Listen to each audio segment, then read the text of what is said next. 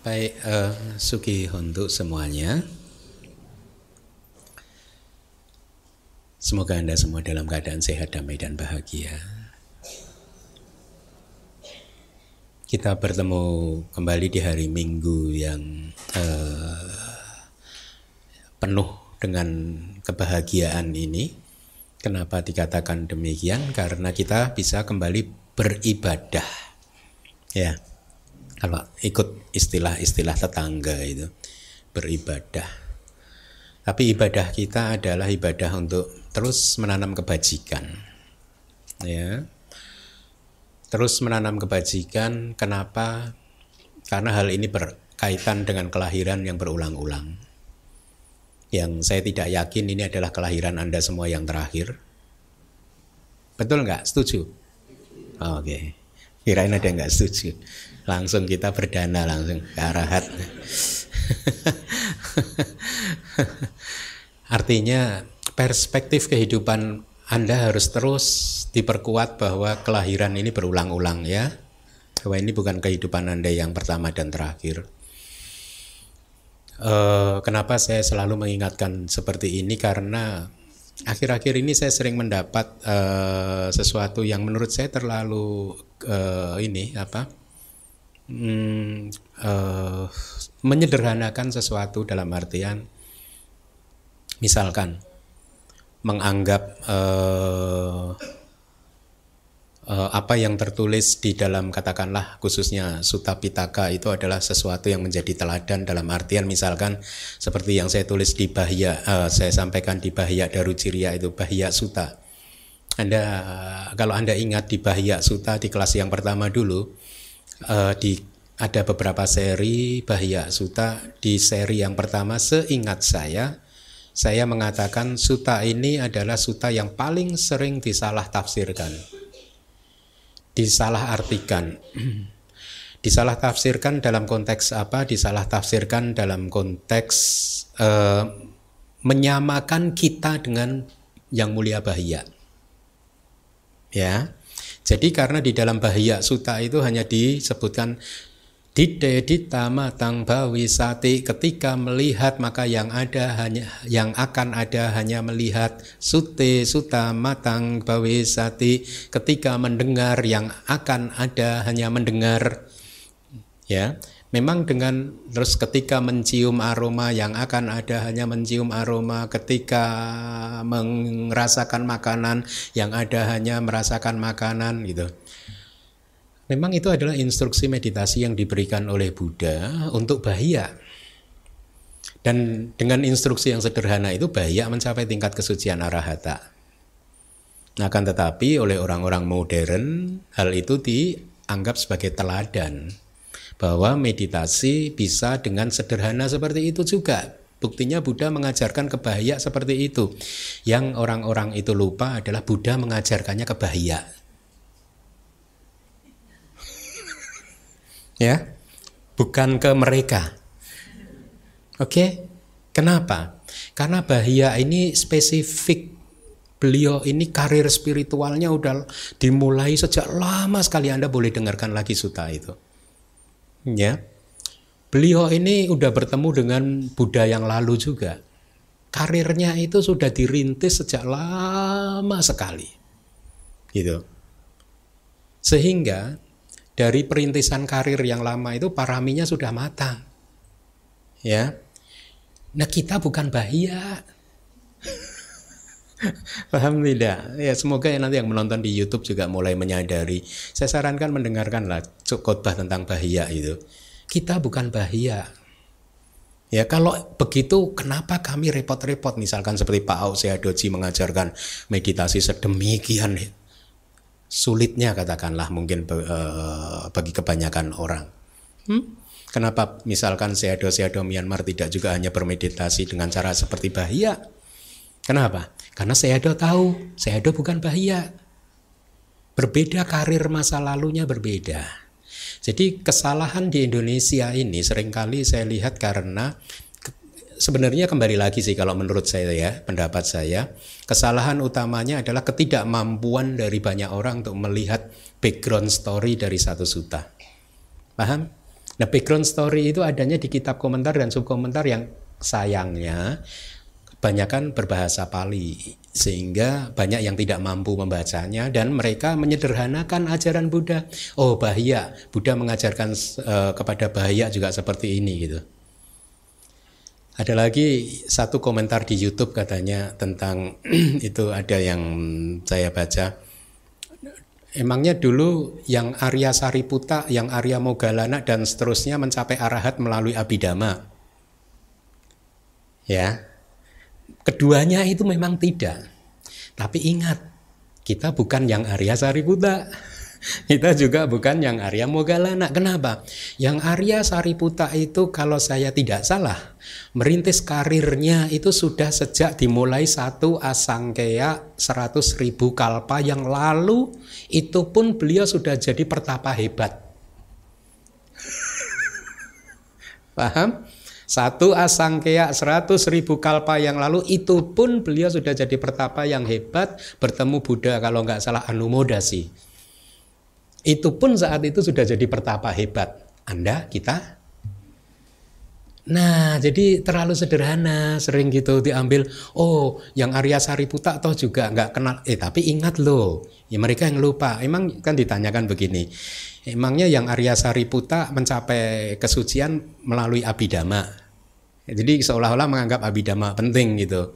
Saya sih terpikir lalu ini orang yang bertanya lupa bahwa sebagian besar abidama itu yang ada di abidama pitaka itu malah diajarkan oleh yang Arya Sariputa loh. Bukan malah oleh Buddha loh. Buddha mengajarkan mengajarkan ke yang Arya Sariputa. Kemudian yang Arya Sariputa menyebarkannya ke murid-muridnya. Jadi formulasi khususnya padhana itu formulasinya dari yang Arya Sariputa. Ya, jadi jadi jadi sering kali tidak matching gitu ya. Tetapi saya paham kesalahan-kesalahan dari orang-orang ini kan karena memang di Indonesia ini pembelajaran kitab suci yang sesuai kitab komentar dan subkomentarnya kan masih lemah. Dan itulah mengapa saya berjuang di situ. Kenapa? Demi kebahagiaan. Saya sebenarnya poinnya selalu dua. Kenapa saya berjuang di situ? Satu demi agama karena menurut saya agama ini akan kuat kalau ini ke kitab ini dibuka semua. Kedua demi siapa pun yang mempelajarinya supaya tidak keliru lagi. Keliru menganggap saya bahaya kok.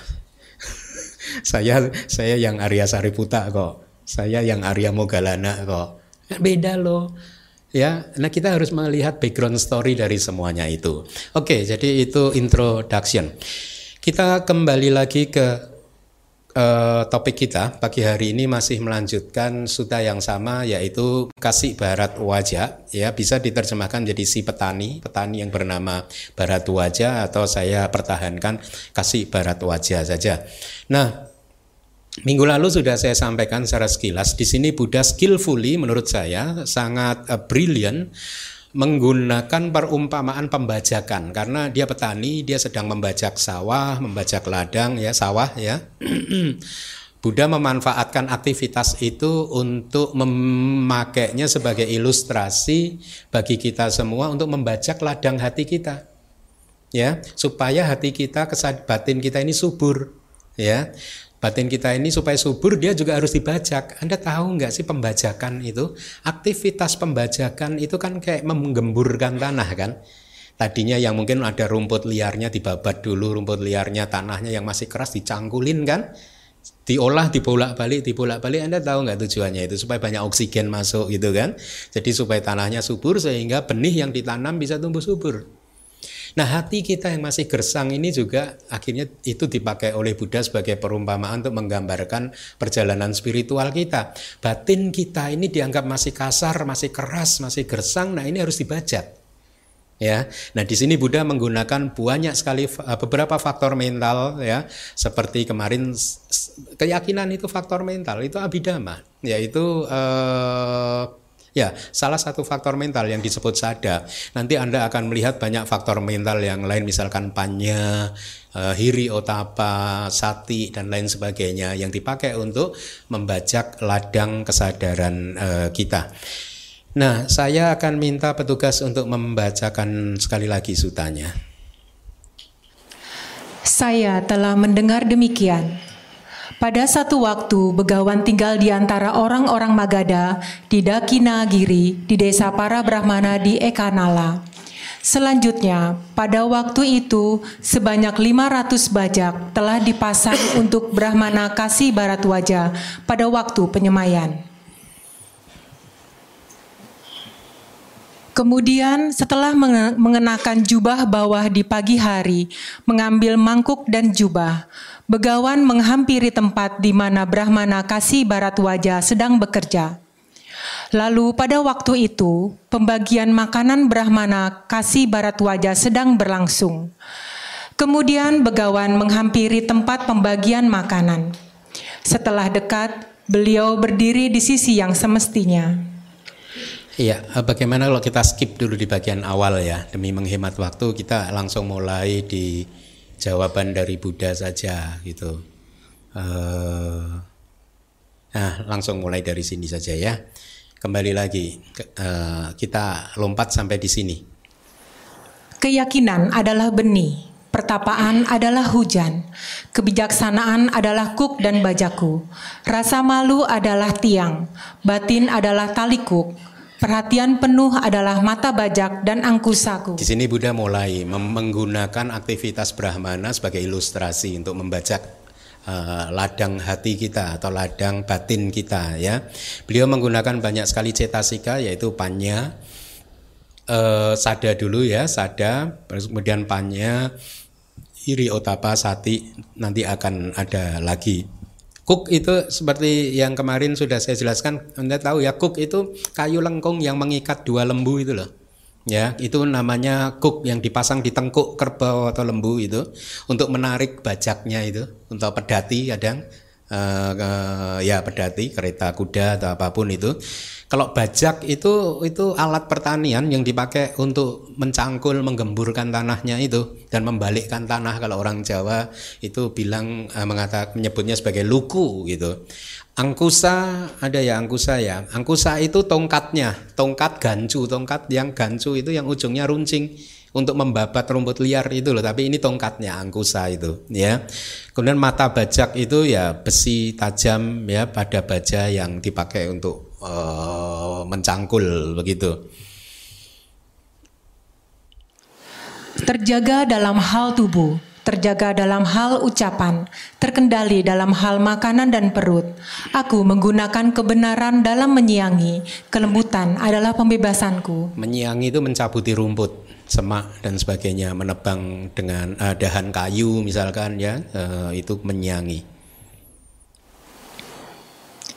Energi adalah hewan pembawa bebanku yang membawa ke arah keamanan dari ikatan. Dia pergi tanpa pernah kembali ke tempat di mana seseorang tidak bersedih. Demikianlah pembajakan ini dibajak pembajakan yang memiliki buah berupa tanpa kematian. Setelah membajak bajakan ini, seseorang terbebas dari semua penderitaan.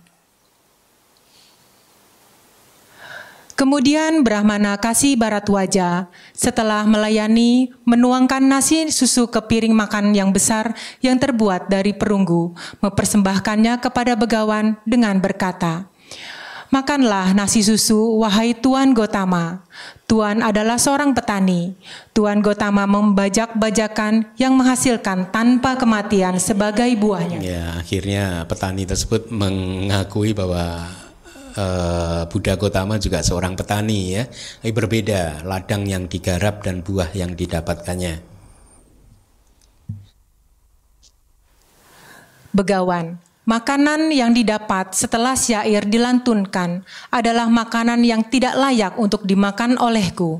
Untuk seseorang yang melihat, wahai Brahmana, itu bukanlah hal yang baik. Para Buddha menolak makanan yang didapat dengan cara syair yang dilantunkan.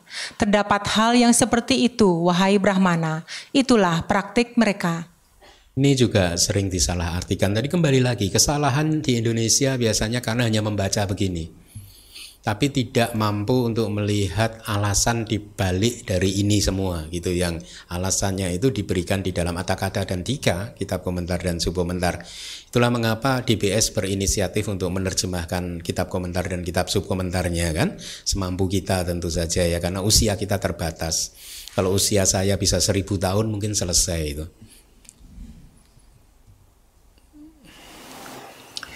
Seorang yang sempurna orang bijak yang besar, seorang yang noda batinnya telah dihancurkan, seorang yang telah menghilangkan perilaku buruk dilayani dengan makanan dan minuman yang lainnya, oleh karena dia adalah ladang untuk seseorang yang mengharapkan kebajikan. Kemudian, wahai Tuan Gotama, apakah saya harus memberikan nasi bubur ini kepada seseorang? Wahai Brahmana, aku tidak melihat seseorang di dunia ini bersama dengan para dewanya, Mara dan Brahma, di generasi ini bersama dengan para pertapa dan Brahmana, para manusia dan dewa-dewanya yang bisa makan nasi susu dan mencernanya dengan baik, selain Tata Gata atau seorang murid Tata Gata. Oleh karena itu, wahai Brahmana, kamu harus membuang nasi bubur ini ke tempat di mana ada sedikit tanaman atau hanyutkan di air yang tidak ada makhluknya. Kemudian Brahmana kasih barat wajah menghanyutkan nasi bubur di air yang tidak ada makhluknya. Lalu ketika dibuang ke air, nasi bubur tersebut berdesis, siur, dan mengeluarkan uap serta asap. Seperti halnya sebuah mata bajak yang sepanjang hari terkena panas, ketika dibuang ke air, berdesis, siur, dan mengeluarkan uap serta asap. Demikian juga nasi bubur tersebut. Ketika dibuang ke air, nasi bubur tersebut berdesis, siur, dan mengeluarkan uap serta asap. Kemudian Brahmana kasih barat wajah, ketakutan dengan rambut berdiri, menghampiri di tempat di mana begawan berada. Setelah dekat dan menjatuhkan diri dengan kepala di kaki-kaki begawan, dia berkata ini kepada begawan, Luar biasa wahai Tuan Gotama, luar biasa wahai Tuan Gotama. Seperti halnya wahai Tuan Gotama menegakkan sesuatu yang telah ditelungkupkan mengungkapkan sesuatu yang tersembunyi, menunjukkan jalan kepada seseorang yang kebingungan, atau memegang sebuah pelita di dalam kegelapan, sehingga mereka yang mempunyai mata bisa melihat objek-objek bentuk. Demikianlah Dhamma telah dijelaskan dengan berbagai cara oleh Tuan Gotama. Saya pergi kepada Tuan Gotama untuk perlindungan dan kepada Dhamma dan kepada Sangga para biku. Semoga saya menerima penahbisan di hadapan Tuan Gotama. Semoga saya menerima penahbisan yang lebih tinggi. Kemudian Brahmana kasih barat wajah menerima penahbisan di hadapan begawan. Lalu penahbisan yang lebih tinggi. Tidak lama setelah penahbisan yang lebih tinggi, yang mulia barat wajah tinggal sendirian, terpencil, waspada, gigih, dan teguh.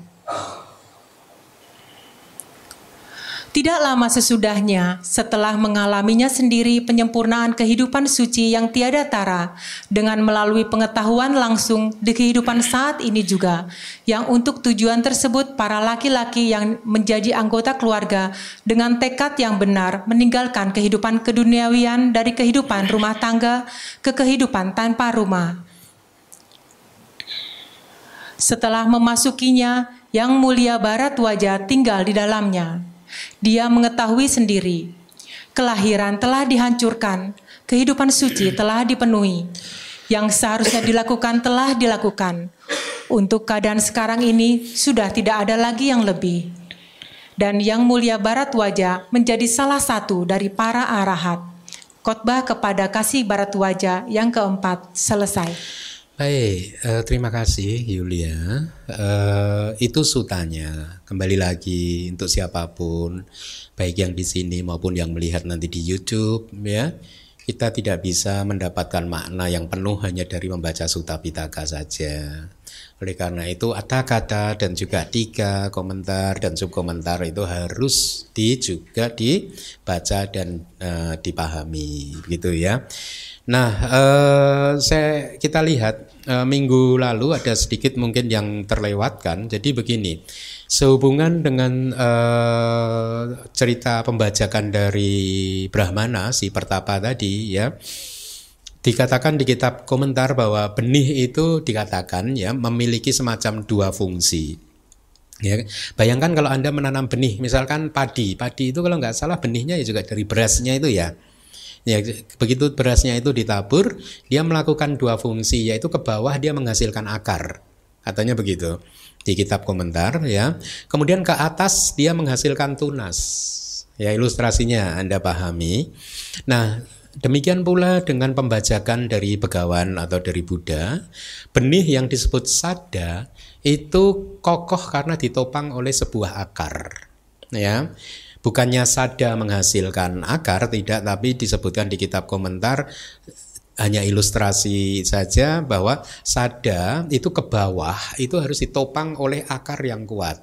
Nah, akar dari sada kita itu adalah akhlak yang baik atau moralitas atau sila Ya, jadi ketika kita sudah mempunyai sada, maka kita juga harus mempraktekkan sila dengan baik, ya.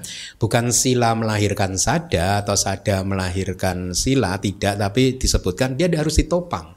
Ditopang oleh akar yang disebut akhlak atau moralitas atau sila yang baik. Jadi kalau Anda umat, ya Anda harus kuat kokoh di dalam Pancasila Anda. Kadang uposata, hari uposata Anda harus berlatih juga si delapan mengambil delapan sila, ya sila uposata gitu. Kami sebagai biku harus mem mematuhi uh, patimoka saya, sila-sila saya, winaya saya. Ya, nah jadi demikian cara membajak ladang batin kita supaya subur, supaya benih yang disebut keyakinan. Kita kan tidak ingin kan keyakinan kita itu hanya berhenti di situ saja kan? Kan kita ingin keyakinan kita kepada Buddha, Dhamma, Sangha dan lain sebagainya, termasuk hukum karma dan lain sebagainya itu yang diajarkan di kitab-kitab itu nantinya kan bisa harus berbuah seperti si petani tadi si Brahmana tadi, petani barat wajah tadi, ketika dia membajak tanah, dia kan ingin benihnya itu nanti berbuah menghasilkan padi yang gemah ripah loh jinawi kata orang Jawa. Ya, sama sada kita juga harus sedemikian rupa sehingga nantinya juga menghasilkan buah yang berlimpah yaitu apa? Pencapaian tingkat kesucian arahata gitu. Nah, jadi demikian.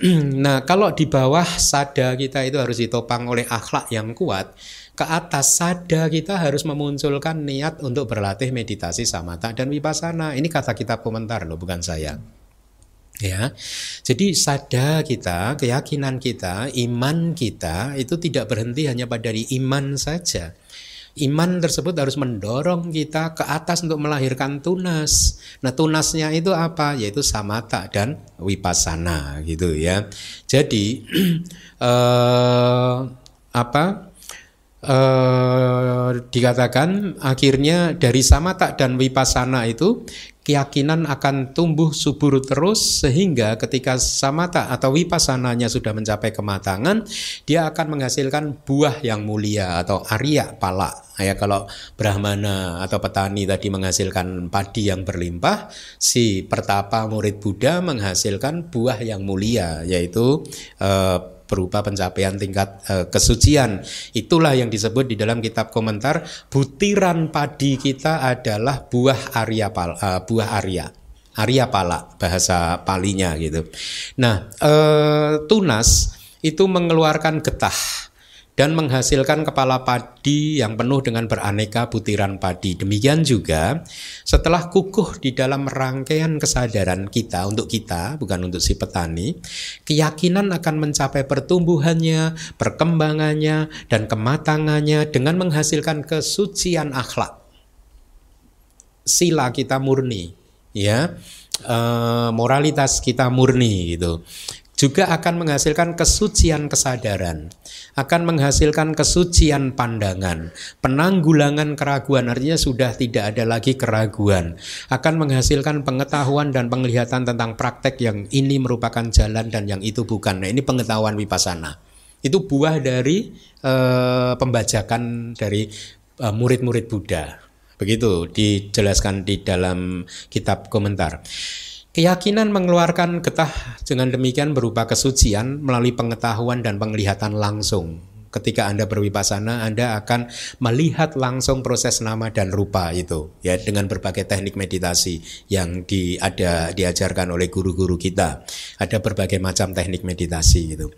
Dengan penglihatan itu tadi akhirnya akan mencapai buah kesucian hingga puncaknya mencapai buah arahata yang penuh buah arahata dikatakan penuh dengan beraneka pengetahuan-pengetahuan analitis patik sam, uh, patik sambida dan pengetahuan-pengetahuan yang lebih tinggi apinya. Itulah mengapa Begawan berkata keyakinan adalah benih gitu. Tentu saja ya kembali lagi setelah mempunyai sada kita harus bermeditasi. Jadi Buddha menggunakan pembajakan yang dilakukan oleh si petani sebagai ilustrasi.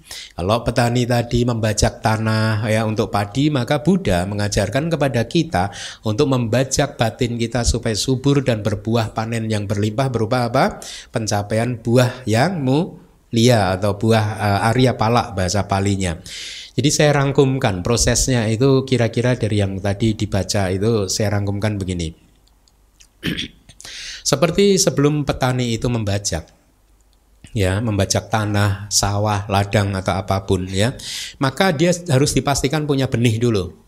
Karena kalau dia nggak punya benih juga percuma dia membajak kan, ya orang nggak ada yang ditanam gitu. Sama kita juga sebelum uh, melakukan uh, perjalanan spiritual bermeditasi sama tak dan wipasana kita pastikan benihnya ada dulu. Yaitu apa benihnya tadi? Sada. Nah, Anda bayangkan setelah benihnya ada, maka si petani akan mengolah ladangnya kan. Pertama kali pasti ladang yang belum diapa-apakan banyak rumput liarnya. Ya, banyak tanaman-tanaman yang tidak kondusif, yang kontraproduktif. Itu kan harus dibabat dulu ya paham ya di babat tuh potongin dulu sampai tanahnya itu bebas dari tanaman atau tumbuhan-tumbuhan liar yang mengganggu gitu. Nah itu yang namanya disiangi gitu ya. Jadi dengan cara yang sama, setelah kita mempunyai sada, batin kita pun juga harus disiangi, dibabat semua rumput liarnya itu, gitu. Kalau menurut Suta, cara menyiangi, cara membabat rumput-rumput liar yang ada di ladang hati kita, ladang batin kita itu dengan dengan menggunakan apa? Buddha mengatakan dengan menggunakan kebenaran. Kebenaran itu mirip-mirip kejujuran. Jadi kita harus bebas dari kebohongan ya kita harus menjadi seseorang yang apa? Uh, integritasnya bagus. Integritas itu artinya apa? Sama antara yang kita pikirkan dan kita ucapkan. Betul tidak? Ya kita tidak menjadi orang yang bengkok. Bengkok itu penuh tipu muslihat. Kata-kata pinter menggunakan kalimat-kalimat yang bersayap untuk menjebak orang lain ya. Jadi kita harus jauh dari hal seperti itu. Oleh karena itu saya selalu meyakini bahwa maaf ya spiritualisme dan keduniawian itu pasti berbeda. Nah jadi lihat menarik ya saya suka sekali waktu membaca oh disiangi dengan kebenaran. Kebenaran kejujuran ya. Kita harus menegakkan kebenaran. Kita juga harus menghormati kejujuran ya. Karena dikatakan akhirnya dengan kebenaran dan kejujuran itulah kita bisa memotong rumput-rumput liar yaitu kebohongan. Jadi kebohongan itu rumput liar yang harus kita potong, harus kita babat dari hati kita gitu. Kenapa? Karena kebohongan bisa merusak hasil panen ya. Yaitu kualitas-kualitas yang baik gitu. Hasil panen berupa kualitas yang baik jadi kebenaran dan kejujuran adalah faktor penting di dalam perjalanan spiritual kita. Makanya saya paling merespek sama eh, teman-teman saya bantai-bantai Myanmar itu karena mereka benar-benar menjunjung kalau menurut saya ya saya bergaul cukup lama karena hidup juga eh, cukup lama bersama dengan mereka rata-rata mereka adalah orang-orang yang menegakkan kebenaran dan kejujuran jadi enak hidup di antara orang-orang yang seperti itu. Anda akan berada dalam situasi yang sulit kalau hidup dikelilingi oleh orang-orang yang bengkok. Betul tidak? Hmm? Anda merasa nggak aman kalau dikelilingi orang-orang seperti itu. Oke, kita lanjutkan. Setelah ladang tadi disiangi, ya ini saya ilustrasikan. Jadi rumput liarnya itu dipotong, dibabat semua sampai tanahnya itu bebas dari tanaman yang tidak produktif, tidak kondusif untuk untuk benih, ya. Uh, kemudian, uh, oh ya, di dalam menyiangi itu tadi, ya, kita membutuhkan mata bajak dan angkusa mata bajak, mata bajak itu yang tajamnya, angkusa yang tongkatnya. Gitu, ya. Untuk menyiangi itu tadi. Ya, kebenaran dan kejujuran tadi. Caranya bagaimana supaya itu tadi uh, si, uh, hasil penyiangan kita bersih dari rumput liar?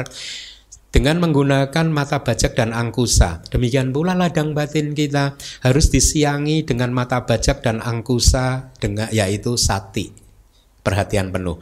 Menarik sekali karena benar demikian adanya. Ketika Anda benar-benar memunculkan sati, batin Anda bersih. Ya, ketika tidak ada sati atau perhatian penuh atau mindfulness, batin Anda kotor. Ya, oleh karena itu Buddha dengan tepat sekali menggunakan karena beliau memang tercerahkan kan, uh, master kan, lebih master dari master kan. Ya beliau tercerahkan sempurna. Jadi beliau sangat skillful di dalam mengajarkan dhamma gitu. Jadi eh, mata bajak dan angkusa untuk memotong rumput liar itu adalah sati perhatian penuh. Ya jadi kita harus memunculkan perhatian penuh supaya batin kita itu tidak kotor. Setelah itu masih ada peralatan lain yang dibutuhkan yaitu cook tadi ya, kemudian apa eh, bajaknya juga gitu. Jadi cook dan bajak itu dibutuhkan untuk menggemburkan tanah. Setelah rumput liarnya hancur, kemudian tanah kan harus digemburkan. Tahu ya, digemburkan itu diolah, dibolak-balik tanahnya supaya penuh dengan oksigen gitu ya.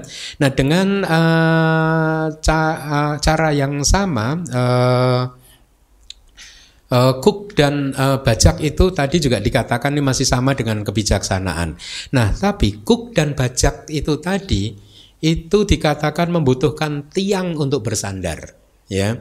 Nah Kebijaksanaan supaya kokoh juga membutuhkan tiang untuk bersandar yaitu tiangnya rasa malu dan rasa takut berbuat jahat, hiri dan otapa. Oleh karena itu di suta yang lain Buddha menyebut hiri dan otapa itu sebagai penjaga dunia. Ya, kita harus mempunyai rasa malu dan rasa takut untuk berbuat jahat. Rasa malu itu misalkan kita rasa malu untuk mempunyai rasa malu untuk melakukan kesalahan, untuk melanggar sila. Malu dengan banyak mempertimbangkan kalau Anda ingin tahu Anda bisa baca buku manual Abhidhamma jilid 2 tentang cetasika dan Anda uh, lihat di rasa malu dan rasa takut, hiri dan otapa. Saya menulis cukup lengkap di sana. Di sini kita tidak cukup waktu untuk membahasnya. Kita bisa mencegah mencegah untuk uh, menjadi orang yang tidak punya rasa malu dengan cara merenungkan tentang kelahiran kita misalkan. Tidak tidak pantas ya seseorang yang lahir seperti saya sekarang ini dalam keluarga yang cukup baik seperti ini melakukan kejahatan-kejahatan yang hina seperti itu ya gitu. Nah, kan sebagai orang yang dilahirkan seperti saya ini nggak pantas melakukan itu. Atau sebagai orang yang mempunyai pendidikan tinggi seperti kami Anda itu kan nggak pantas untuk melakukan perbuatan yang sangat rendah seperti itu. Jadi kita harus membangkitkan rasa malu dengan merenungkan tentang kualitas diri kita seperti itu ya rasa malu untuk berbuat jahat itu penting karena dia adalah penjaga dunia rasa takut juga adalah penjaga dunia bedanya rasa malu dan rasa takut itu apa kalau rasa malu itu lebih merenung merenungkan tentang kualitas diri kita sendiri. Saya tidak mau melakukan perbuatan jahat karena saya ini adalah begini, begini, begini. Karena tapi kalau rasa takut untuk berbuat jahat karena konsekuensi dari perbuatan jahat, ada ketakutan untuk melakukan perbuatan jahat, lebih mempertimbangkan karena faktor orang lain. Hmm? Saya melakukan kejahatan berbohong. Nanti kalau orang lain tahu kan nggak enak kan? Nah, kita takut untuk melakukan kejahatan itu. Atau ini meskipun nggak ada orang, ah lapar nih makan aja atau nggak ada yang melihat. Nah, di kitab diberikan kayak misalkan biku kan uh, setelah jam tengah hari kan tidak boleh makan ya. Jadi meskipun kita sedang sendiri itu kalau kita berpikir ah toh nggak ada orang yang melihat makan saja. Ah, karena dia nggak punya rasa takut. Kenapa? Kitab komentar memberikan penjelasan Jangan berpikir tidak ada orang yang melihat. Di dunia ini banyak biku-biku yang sakti. Nah, yang bisa melihat dari jarak jauh, nah, yang bisa mengerti apa yang terjadi di kejauhan, yang bisa mengerti jalan pikiran seseorang. Nah, dengan merenungkan seperti itu, akhirnya kita bisa menahan diri untuk melakukan uh, kejahatan gitu.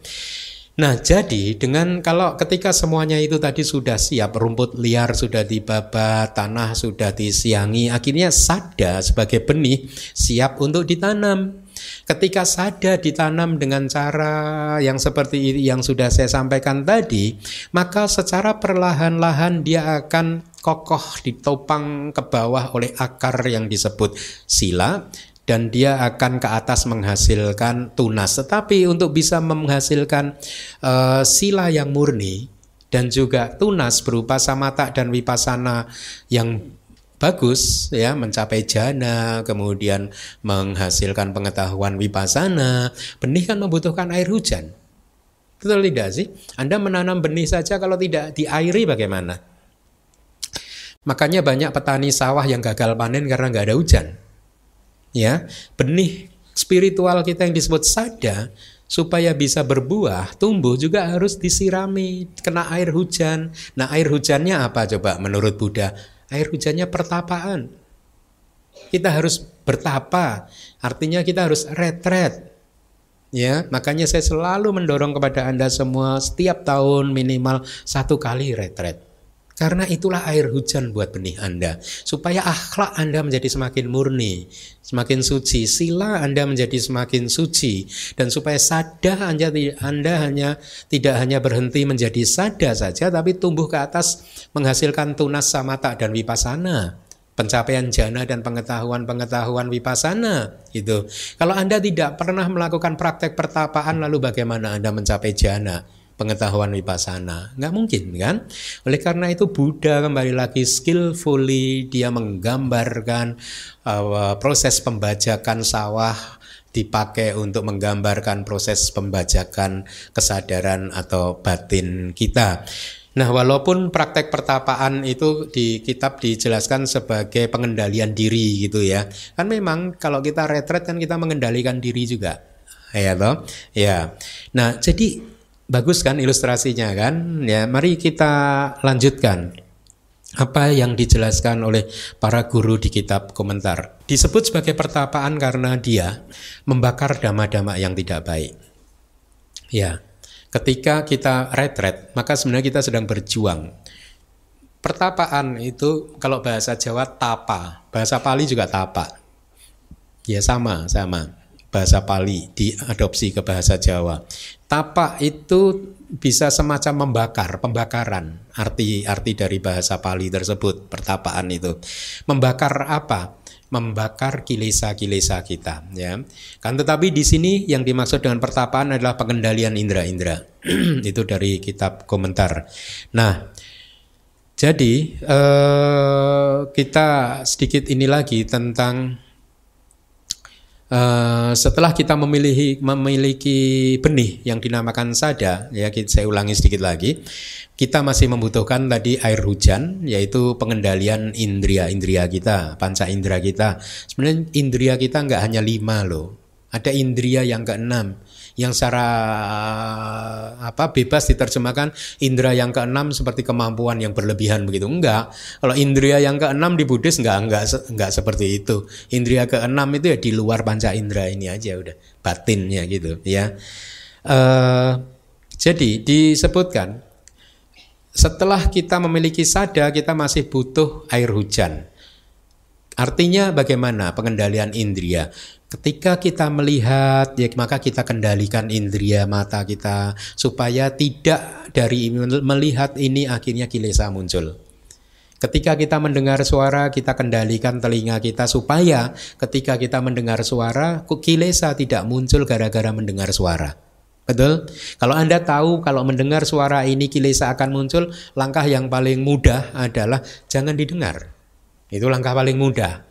Kalau langkah yang sudah terampil advance didengarkan tapi dipraktekkan perhatian penuhnya ya supaya anatanya muncul ya non selfnya muncul, bukan dirinya muncul sehingga kilesa tidak muncul. Kilesa itu muncul karena masih kita masih menganggap ini ini adalah saya. Ya. Nah, kemudian itulah yang disebut indria in, ah, pengendalian indria ya supaya kilesa itu tidak muncul. Oke okay nggak? Ya? Anda harus Anda bisa nggak mempraktekkan ini? Mulai sekarang Anda praktekkan ketika melihat perhatikan muncul kilesa atau tidak. Kalau muncul Anda harus segera padamkan kilesa tersebut. Jangan salahkan apa yang Anda lihat. Ya. Atau jangan malah ah ini mata ini repot, butakan mata saya. Enggak juga. itu bukan latihan spiritual kita. Ya, tidak seperti itu. Kita gunakan uh, sati kita, perhatian penuh kita. Nah demikian pula dengan ketika kita mendengar, mencium bau dan lain sebagainya, jaga indera-indera Anda supaya jangan ada kilesa, ya. Nah eh, di sini hujan pun ada dua macam katanya, hujan yang lebat, ya, eh, sorry, hujan angin, hujan yang lebat. Oh, hujan ada beraneka macam, yaitu hujan yang lebat, hujan angin dan lain-lain sebagainya. Di sini yang dimaksudkan harusnya adalah hujan yang lebat supaya subur, ya. Uh, oleh karena sebagaimana benih milik Brahmana yang dibantu dengan baik oleh hujan yang lebat maka hasil panen meningkat, tidak layu dan subur. Demikianlah untuk begawan. Keyakinan serta kualitas seperti sila, akhlak, moralitas dan lain-lain yang berakar pada keyak, uh, yang menjadi akar dari keyakinan dibantu dengan baik oleh pengendalian indria-indria akan meningkat, tidak layu dan subur. Itulah mengapa begawan mengatakan pertapaan adalah hujan gitu ya. Mari kita lanjutkan. Kebijaksanaan adalah yang disebabkan ini definisi. Ya, selama ini Anda sering mendengar panya, panya, panya, tapi panya itu apa? Definisinya itu ada di slide. Kebijaksanaan adalah yang disebabkan olehnya, artinya yang disebabkan oleh kebijaksanaan, individu jadi bisa memahami, kira-kira begitu. Ketika anda memahami sesuatu, maka sesungguhnya yang memahami adalah panya cetasika. Cetasika panya, bukan Anda, karena nggak ada Anda. Paham? Ya makanya lihat definisinya pun tidak melibatkan sebenarnya itu uh, uh, untuk memperkuat konsep ata atau diri atau roh. Hanya disebutkan bahwa yang disebabkan olehnya individu bisa memahami. Paham ya? Yang disebabkan olehnya maka Anda bisa paham. Karena kebijaksanaan Anda bisa paham. Jadi artinya kebijaksanaan itulah yang sebenarnya memahami. Oke ya. Kebijaksanaan ada beraneka macam sesuai dengan pemilahannya yaitu lingkup indriawi dan lain-lain. Kebijaksanaan lingkup indriawi adalah kebijaksanaan yang muncul di kesadaran lingkup indriawi. Kesadaran lingkup indriawi adalah kesadaran yang biasanya muncul masih bergantung dengan uh, indera-indera kita ya uh, biasanya juga muncul di alam lingkup indriawi seperti alam manusia, enam alam dewa dan uh, alam yang di bawah gitu. Nah, tetapi ada kebijaksanaan yang lebih tinggi dari itu, yaitu kebijaksanaan yang muncul bersama dengan kesadaran jana. Ya. Nah, berkaitan dengan ini saya ingin kembali lagi tekankan karena kadang orang mengambil statement itu secara sederhana. Meditasi lebih bagus dari berdana. Memang ada statement begitu. Dana, sila, bawana, ya. Sila lebih bagus dari dana. Bawana meditasi lebih bagus dari sila. Oleh karena itu bawana juga lebih bagus dari berdana. Itu kan dulu yang dilakukan oleh salah satu umat di Singapura. Dia habis retret di satu negeri Buddhis. Beberapa biasanya orang kalau habis retret kan merasa udah jadi arahat dan biasanya gitu kan. Anda pasti mengalami kan. Wah, ketika retret hari ke-6, ke-5 gitu udah ini nanti saya pulang akan saya ajarkan ke anak-anak saya, ke suami, udah gitu kan. Ya, ini sama orang Singapura pulang retret dari satu negeri Buddhis ya. Kemudian dia ke di wihara keep on telling people, blang blang eh ternyata itu yang kebajikan yang paling bagus itu meditasi. Jadi kita sebenarnya nggak perlu berdana. dia nah, apa memberitahu orang-orang begitu. Nah, ini adalah contoh seseorang yang mengambil statement secara terlalu sederhana. Memang meditasi lebih bagus dari berdana, tapi kalau meditasinya mencapai jana. Betul. Kalau Anda mencapai jana, pencapaian jana Anda lebih bagus dari berdana. Tetapi kalau Anda meditasi hanya gerundel aja, ini ada orang bikin kopi di sini lagi. Aduh, udah lagi enak-enak, ada orang jalan ketebak, ketebuk, ketebak, ketebuk. Lebih baik dana. Paham nggak? Karena cita yang muncul di meditasi yang grumbling, complaining mind itu aku salah cita. Betul tidak meskipun Anda duduk diam bersila tapi Anda mudah-mudahan saya punya kesaktian nah ini saya mau balas dendam mama. Lebih baik berdana kalau begitu. Enggak ada aku salah citanya. Betul tidak? Jadi statement meditasi lebih bagus dari berdana harus dielaborasi dengan detail. Meditasi yang seperti apa dulu? Dana yang seperti apa dulu. Nggak bisa diambil mudahnya saja secara sederhana meditasi adalah uh, apa lebih baik dari berdana. Dari pengalaman saya mengajar retret biasanya 10 hari, 4 hari yang pertama murid-murid itu aku salah citanya muncul terus. Udah, nanti akui atau tidak. Baru hari kelima ke enam aku salah citanya mulai lemes, mulai jarang muncul. 6, 7, 8 gitu udah mulai jarang muncul. Hari ke-10 gitu. Karena makanya kalau saya mengajar retret itu reaksi. Nah, tadi pagi saya juga mengatakan lihatlah betapa reaksi kita terhadap objek yang sama bisa berbeda-beda. Lalu yang salah objeknya atau kitanya yang berpikir salah. Saya beri contoh tadi pagi. Satu hari mungkin Anda sangat menyayangi pasangan Anda ya Anda mengatakan pasangan Anda itu orang yang hebat orang yang baik hatinya. Tapi besok satu hari kemudian Anda komplain tentang pasangan Anda. Ternyata pasangan saya tidak sebaik yang saya kira loh. Loh padahal pasangan Anda ya sama loh kemarin dan iya orangnya sama itu itu aja gitu. Yang berubah dia atau pikiran Anda? Hah? Saya beri contoh untuk uh, kalau Anda masih sulit untuk memberi jawaban kepada saya, saya beri contoh. Ketika saya biasanya mengadakan retret, ya, biasanya kalau mau sesi meditasinya atau uh, kita biasanya kan kita meditasi kan duduk kan saya anjurkan duduk sambil menunggu uh, pindah patah. Biasanya begitu. Ketika mau pindah patah, kita duduk gitu. Tandanya adalah ada lonceng, teng gitu ya. Oh berarti sudah tanda pindah patah. Saya beritahu nih reaksi murid biasanya berbeda. Empat hari yang pertama dia menganggap bunyi teng, oh sadu. Oke, okay? tengnya itu ditunggu-tunggu. Tapi setelah hari kelima ke enam meditasi mereka berkembang, begitu teng, kenapa sih cepet amat tanknya? No, kok berbeda reaksinya? Kenapa? Tanknya sama loh. Jadi yang berubah tanknya atau keadaan hati Anda. Keadaan hati Anda, ketika hati Anda kotor maka semua tampak kotor. Tank pun tampak kotor. Ya toh, ketika hati Anda bersih semuanya tampak bersih. Begitu. Makanya saya suka memberi contoh yang lain. Semua tergantung persepsi kita. Kalau kacamata saya ini saya beri warna merah, maka dunia tampak merah, betul. Kalau berwarna hijau, maka dunia tampak hijau. Yang hijau itu sebenarnya dunianya atau kacamata saya. Ya, dunia ini tampak indah itu karena dunianya indah atau hati Anda yang indah. Hah? Hati. Dunia ini tampak kotor karena hati Anda yang kotor atau dunianya yang kotor. Hati orang lain yang kotor Bante gitu. Kalau yang indah hati saya Bante. Eh kira-kira begitu ya. Nah itu intermeso gitu. Kita lanjutkan gitu. Uh,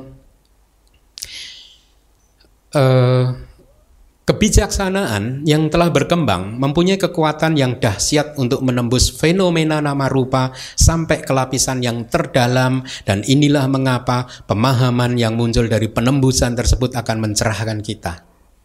Tentu harus diolah dengan meditasi itu tadi. Kitab komentar menganalogikannya seperti penembusan anak panah yang ditembakkan oleh pemanah yang ulung yang tepat kesasarannya ya.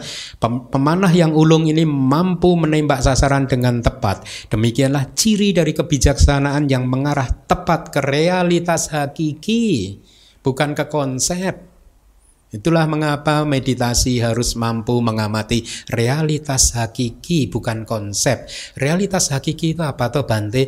Realitas hakiki itu adalah 89 cita atau 121 cita, 52 cetasika, 28 rupa. Yang mana pun yang Anda amati. Bukan konsep. Konsep itu apa toh Bante? Di luar itu semua tadi, di luar itu dan nibana semuanya adalah konsep. Lalu bagaimana abidama tidak penting? Kalau sudah jelas ditegaskan bahwa untuk bisa menembak dengan yang ditembak dengan tepat itu realitas hakikinya, bukan konsepnya. Kalau konsep tidak akan mencerahkan. Loh, tapi kan bahaya di suta bahaya daru ciria hanya begitu aja. Ingat, ingat, ingat, Anda bukan bahi. Anda bahaya bukan? Bukan ya. Jadi bahaya suta nggak perlu dipelajari, perlu. Perlunya bagaimana Bante menginspirasi kita tentang bagaimana ada seseorang yang merintis karir kehidup, karir spiritual sejak lama sekali dia mengucapkan aspirasi. Saya suatu hari nanti ingin menjadi satu murid Buddha yang paling cepat untuk mencapai pencerahan. Aspirasi itu penting. Makanya saya selalu mengajarkan kepada Anda kan kalau Anda ingat di masa lalu setiap kali melakukan perbuatan baik jangan lupa mengucapkan aspirasi. Ya supaya satu triliun tahun lagi anda jadi arahan. Gara-gara aspirasi di DBS ya ta? oh satu tril, triliun tahun yang lalu saya mengucapkan aspirasi di depan Bante Keminda. Saya ingin cari Bante Keminda di mana? Loh kok masih ngajar lagi? Gitu. belum jadi arahan juga ya, mari kita lanjutkan. Oleh karena rasa malu, seseorang merasa malu. Jadi itu begitu. Yang membuat kita malu itu sebenarnya cetasika yang disebut rasa malu. Atau merasa malu itu sendiri adalah rasa malu. Rasa malu merasa jijik dengan kejadian yang tidak baik. Demikianlah itu definisinya. Dengan mengambil rasa malu, maka rasa takut berbuat jahat, otapa juga diambil. Karena dia adalah teman seperjalanan. Hiri dan otapa. Rasa malu dan rasa takut akan konsekuensi dari perbuatan jahat membuat dunia ini ini disebut penjaga dunia. Dia yang menjaga supaya dunia ini tidak kacau.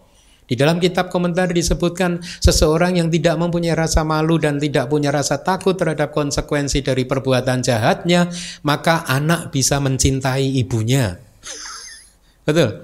Atau anak menikah dengan ibunya, ya, dengan bapaknya dan lain sebagainya. Atau dalam konteks zaman modern, lihatlah dunia ini kacau karena mereka yang tidak punya rasa malu dan rasa takut. Betul. Koruptor-koruptor yang membuat Indonesia menjadi uh, kacau seperti ini, mereka tidak punya rasa malu dan rasa takut terhadap konsekuensi dari perbuatan jahat mereka. Begitu. Seandainya mereka dulu sebelum korupsi berpikir ah nggak baik lah orang berpendidikan misalkan uh, seperti saya melakukan korupsi nanti kalau ketangkep KPK kan nggak enak pakai jaket seperti itu. Nah, nanti dipublikasikan ke sana sini. Kalau dia merenungkan itu sebelum berkorupsi maka dia tidak akan melakukan korupsi. Kemungkinan ya kecuali dia tidak punya rasa malu. Jadi kita semua harus mengembangkan rasa malu dan rasa takut untuk berbuat uh, jahat.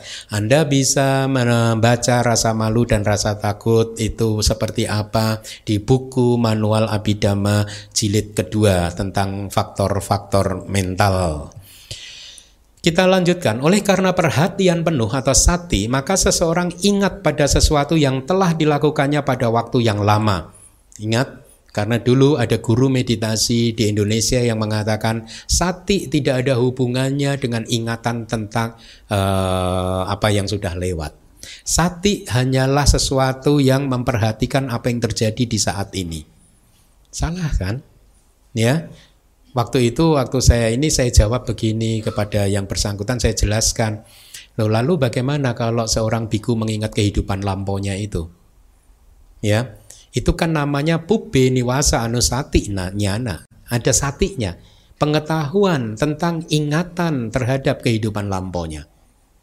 Jadi sati kembali lagi bukan melulu merujuk kepada ingatan tentang apa yang sedang terjadi saat ini, tapi justru kekuatan dari sati adalah kemampuan untuk mengingat-ingat apa yang sudah terjadi bahkan dalam waktu yang lama sekali.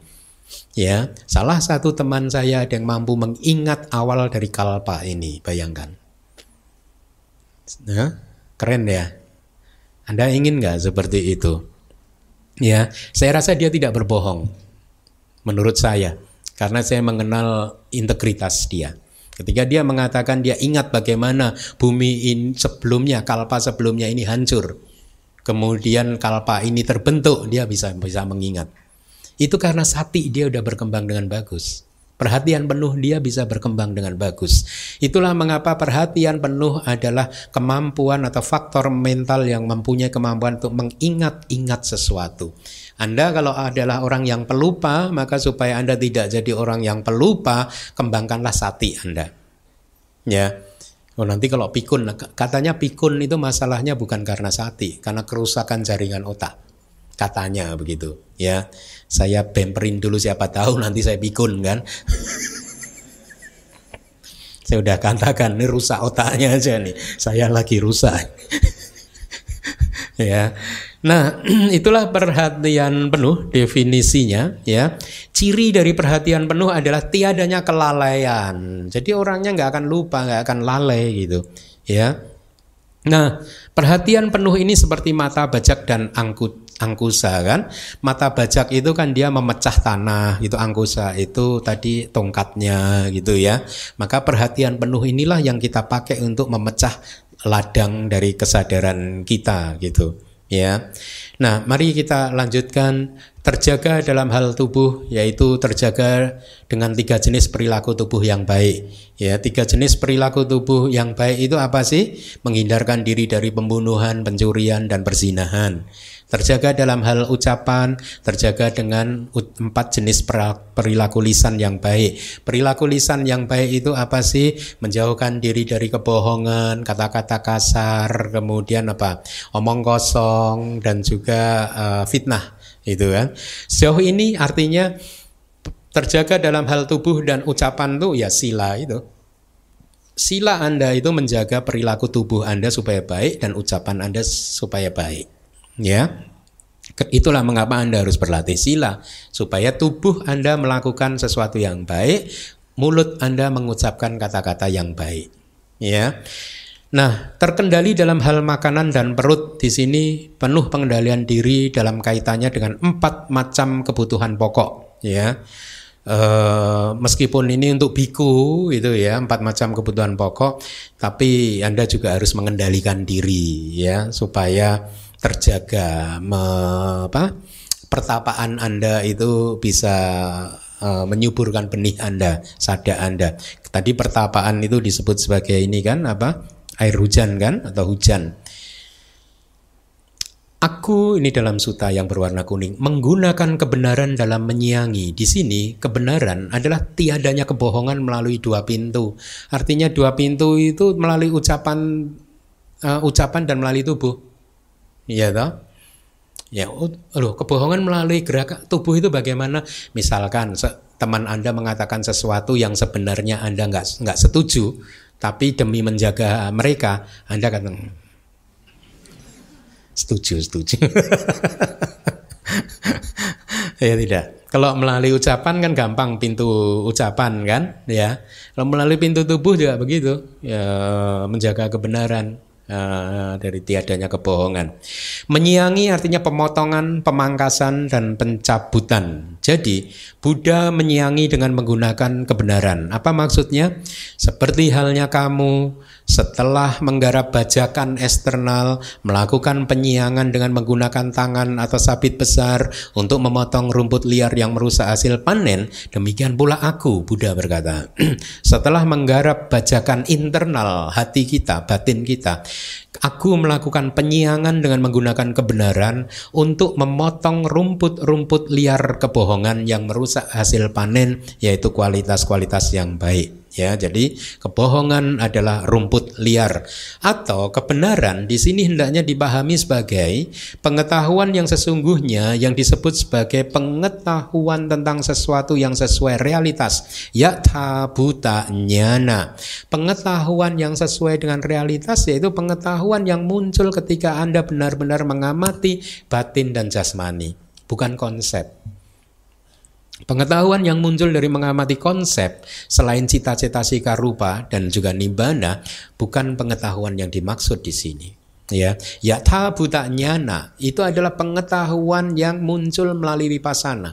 Ini juga yang sering sekali disalahpahami oleh orang-orang di Indonesia bahwa meditasi bisa melihat konsep Buktinya di suta-suta Buddha banyak mengajarkan tentang meditasi dengan melihat konsep. Nah, pernyataan seperti ini sekali lagi muncul juga karena yang bersangkutan tidak membaca kitab komentar dan kitab sub komentar.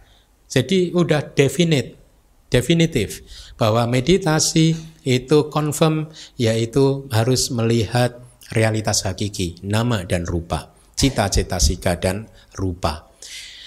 Itulah yang sebenarnya kita pelajari juga cita-cita sika rupa itu di dalam abidama gitu. Nah, jadi hal itu hendaknya juga dipahami demikian. Dengan itu aku melakukan penyiangan untuk memotong rumput liar yaitu persepsi tentang diri dan lain-lain. Ya, jadi persepsi tentang diri ini yang pertama. Anda ingat nggak eh, penghancuran kilesa yang saya ilustrasikan dengan efek domino? Ya, efek domino itu kartu domino yang disusun sedemikian rupa sepanjang apa pun kalau Anda ingin meruntuhkannya mudah saja. Anda tinggal runtuhkan cabut satu kartu yang lain tinggal tunggu waktu akan runtuh. Itu efek domino. Kilesa kita itu banyak sekali. Kalau Anda ingin menghancurkan semua kilesa kita cabut saja satu kilesa yaitu apa? Sakaya didi, pandangan salah tentang identitas diri bahwa ini ada saya, ada roh yang tidak berubah-ubah, saya yang melihat, mendengar, berbicara, yang mendengar dan lain sebagainya itu. Itu yang harus dihancurkan dulu. Ketika satu sakaya didi ini hancur, maka kilesa yang lain akan seperti efek domino, jatuh berurutan.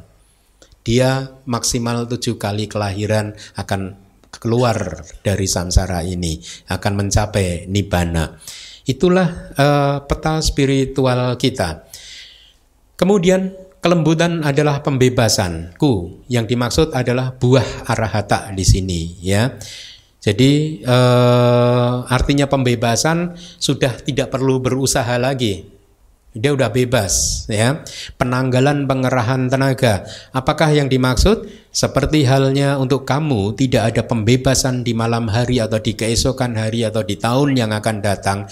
Hal yang demikian tidak terjadi untukku kata Buddha. Ya, pada awalnya, nah ini di kitab dijelaskan bagus sebenarnya tapi panjang sekali. Diilustrasikan begini, pada awalnya Aku tidak terbebas, ya. Buddha tidak terbebas pada awalnya. Waktu itu sejak di pada waktu zaman Buddha di Pangkara. Buddha mengingat kejadian itu. Saya belum terbebas, aku tidak terbebas. Di zaman Buddha di Pangkara, ya. Tapi dengan mengerahkan bajak kebijaksanaan dan lembu-lembu energi, ya. Karena seseorang yang membajak itu membutuhkan lembu kan kerbau atau lembu ya itu untuk menarik pedatinya gitu. Anda di dalam perjalanan spiritual juga Anda harus ditarik oleh lembu. Lembunya itu wirya energi menarik ya. Tapi sebenarnya ini akan menjadi manis sekali kalau Anda benar-benar paham abidama Ya, nah untuk menjelaskan ini dari sisi abidama secara penuh membutuhkan waktu lima tahun. Maksud saya ini lihat murid-murid abidama saya ini sudah belajar berapa tahun ya? Hmm? Empat tahun loh, empat tahun loh cara ber, berkesinambungan loh, empat tahun. Sehingga mereka udah kokoh pemahaman tentang hal-hal seperti ini gitu. Makanya tadi saya katakan untuk menjelaskan secara sempurna butuh waktu empat lima tahun.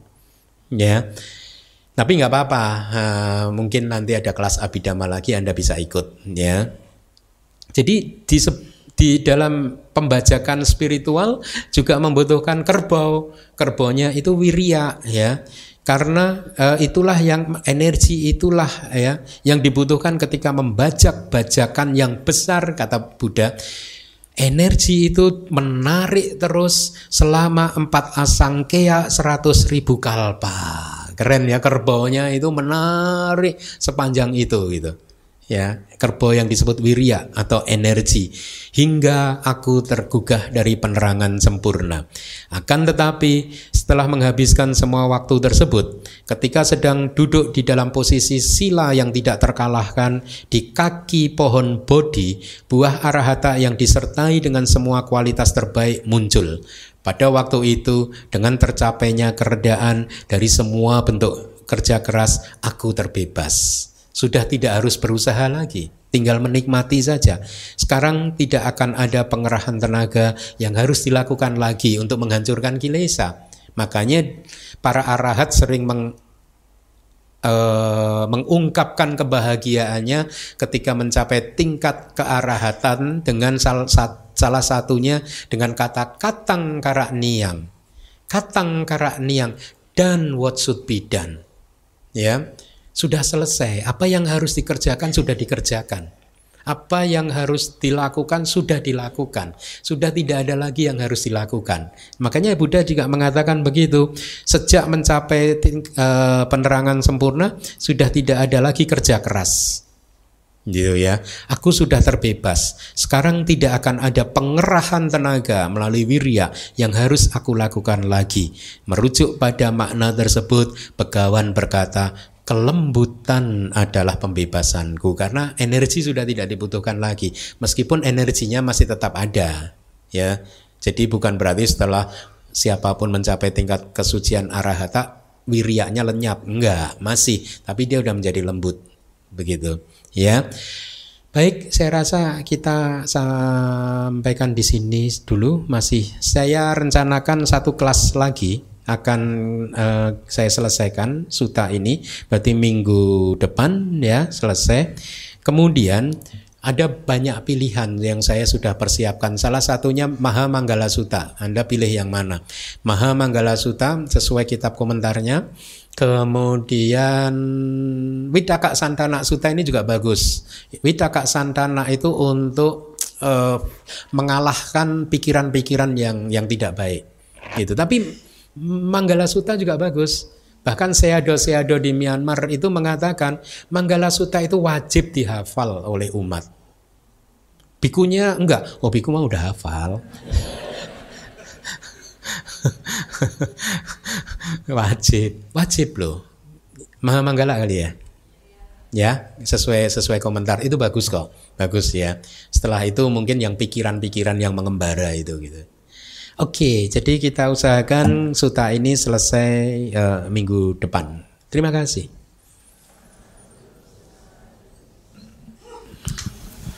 Terima kasih. Saya mau tanya Bante, boleh tolong dipandu untuk pemahaman lebih mendalam tentang uh, pandangan salah tentang konsep. Contohnya seperti apa gitu. Terima kasih Bante. Pandangan salah tentang konsep. Sebenarnya secara secara terminologi Buddhis tidak ada terminologi yang ber, uh, yang berarti pandangan salah tentang konsep ya. Uh, tetapi saya paham apa yang anda maksudkan gitu, ya. Konsep sekali lagi definisinya dulu. Konsep itu adalah apa pun selain cita cetasika rupa dan nibana oke? Okay? berarti meja ini konsep kemudian tangan konsep, kacamata konsep, apa pun selain cita, cetasika, rupa dan nibana itu adalah konsep. Tetapi menurut agama ajaran Buddha, Buddha mengatakan konsep itu tidak harus dihindari. Karena konsep juga merupakan kebenaran.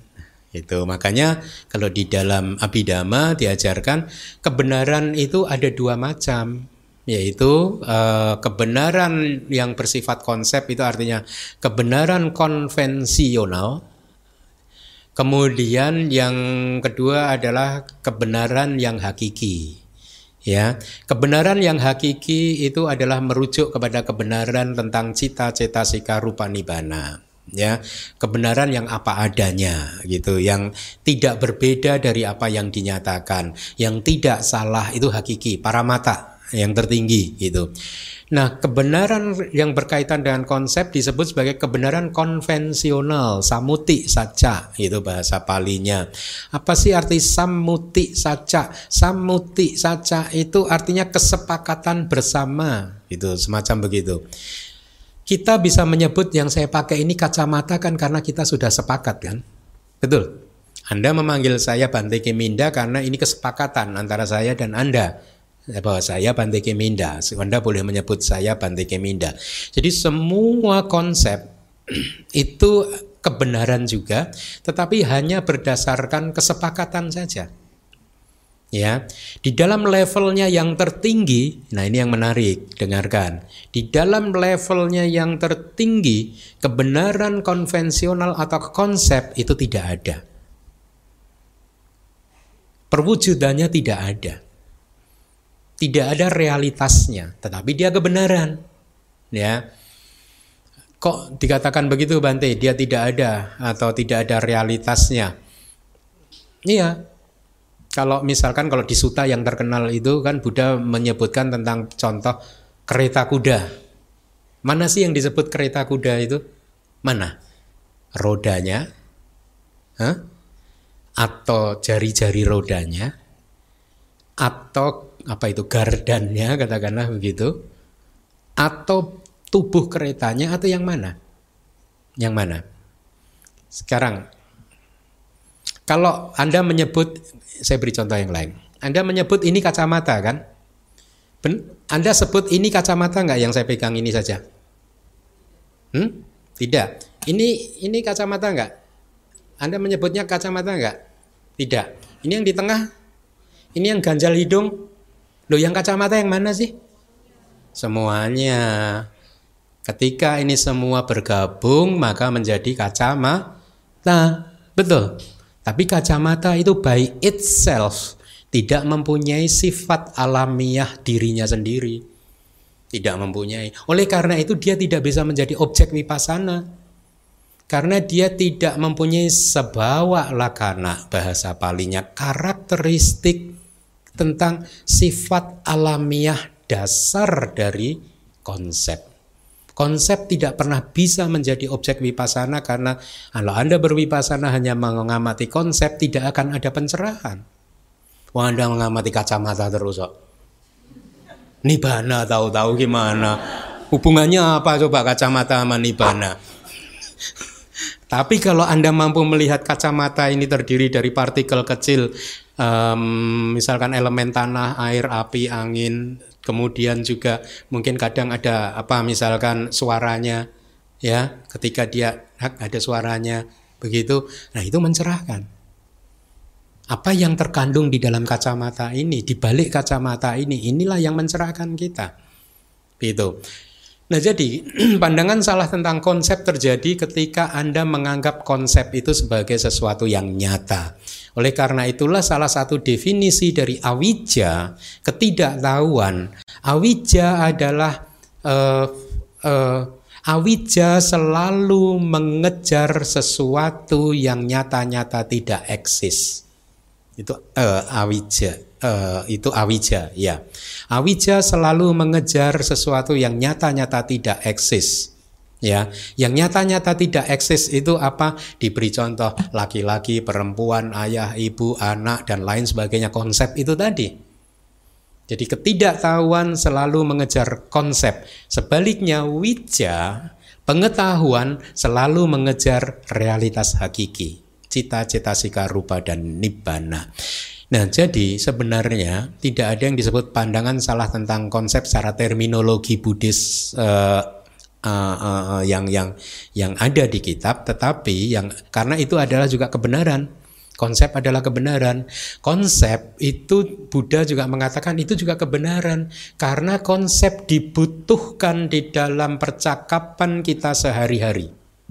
Coba Anda bayangkan kalau nggak ada konsep, nggak ada kesepakatan bahwa ini kacamata, anda akan berbicara dengan saya untuk menyebut apa?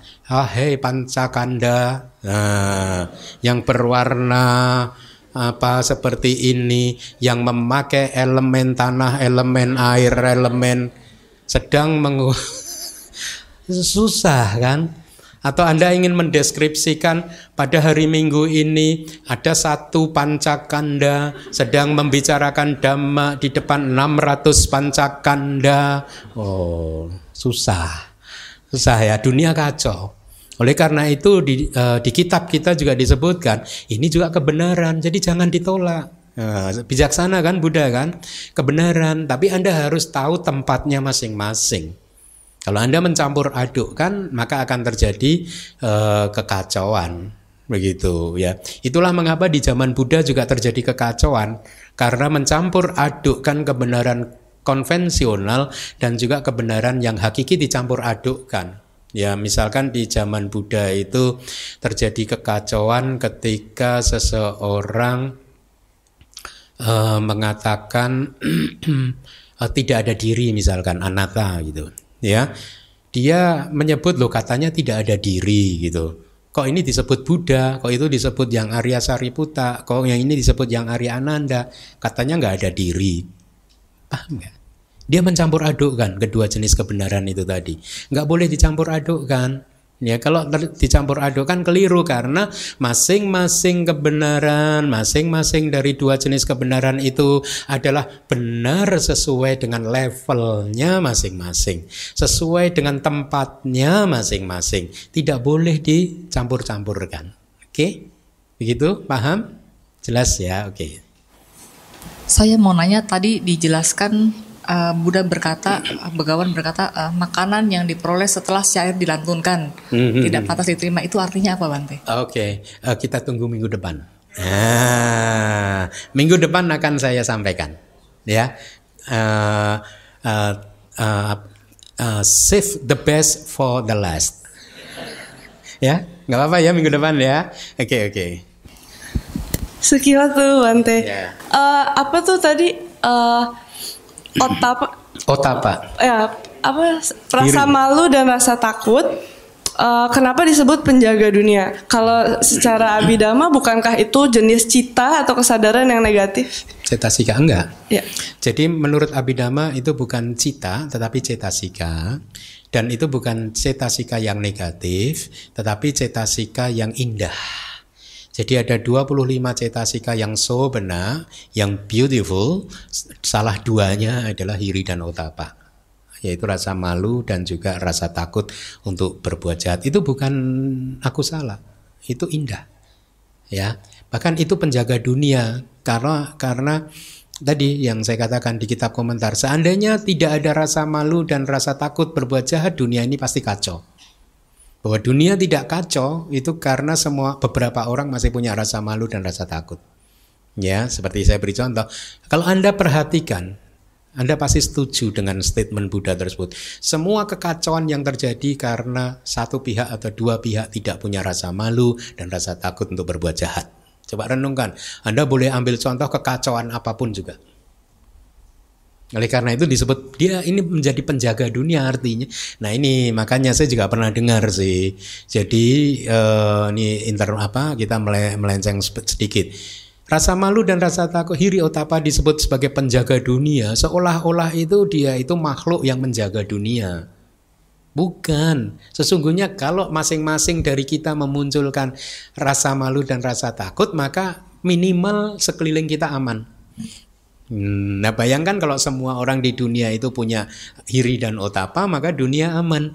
Oleh karena itu Anda coba ambil satu contoh kekacauan apa pun yang Anda ingat-ingat Anda alami itu terjadi karena tidak punya ini. Semua. Ya, kalau semua punya ini dunia aman. Karena saling menahan diri untuk tidak melakukan kejahatan. Oke? Okay? Ya, welcome.